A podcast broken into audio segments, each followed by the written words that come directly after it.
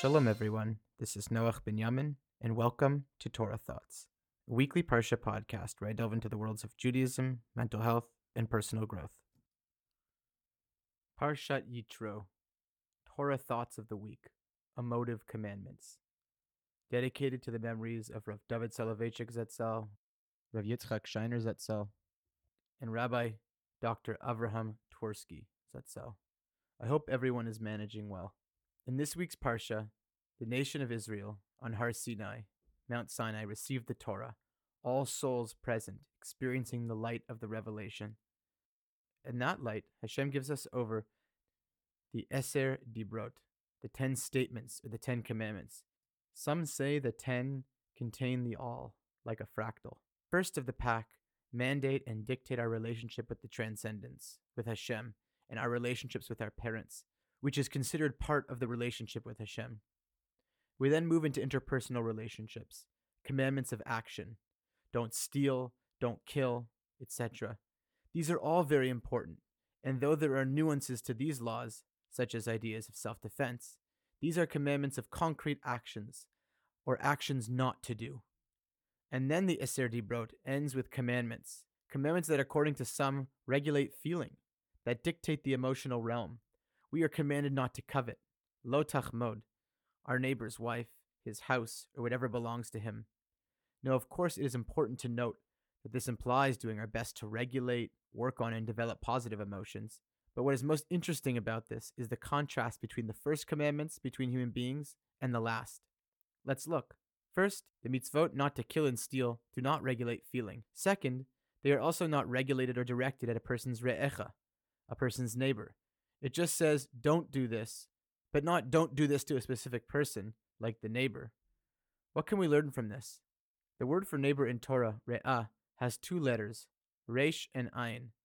The word for evil or bad has two letters, resh and then ayin. The same word, different vowels. Why are the commandments? Why are the commandments concerning emotion connected to re'echa, to our neighbor?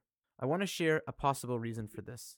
In life, our emotions are not usually flared up, or usually not alive and germinating within the context of relationships unless activated by those we are closest to. If a person insults you, but you've never met them, how angry can you really be?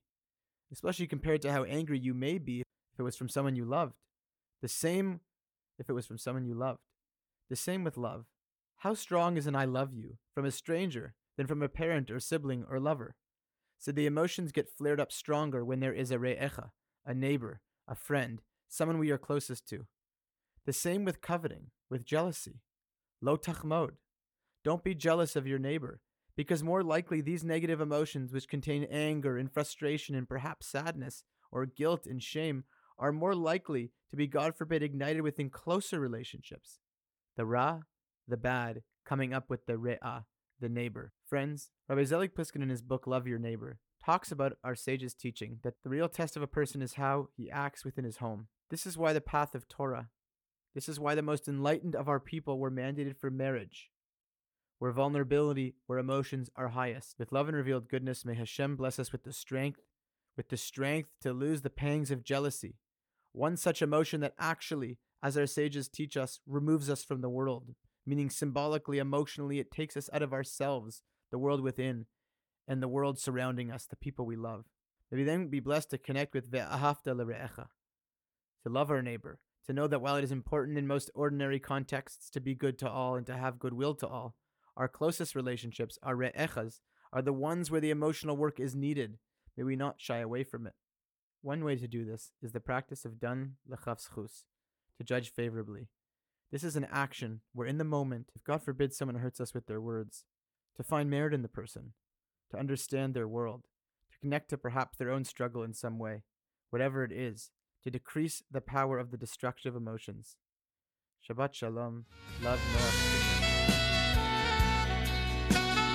Music and theme song written and performed by Yaakov Rashilevich. Produced by Eitan Katz. To hear the full song, please click on the link.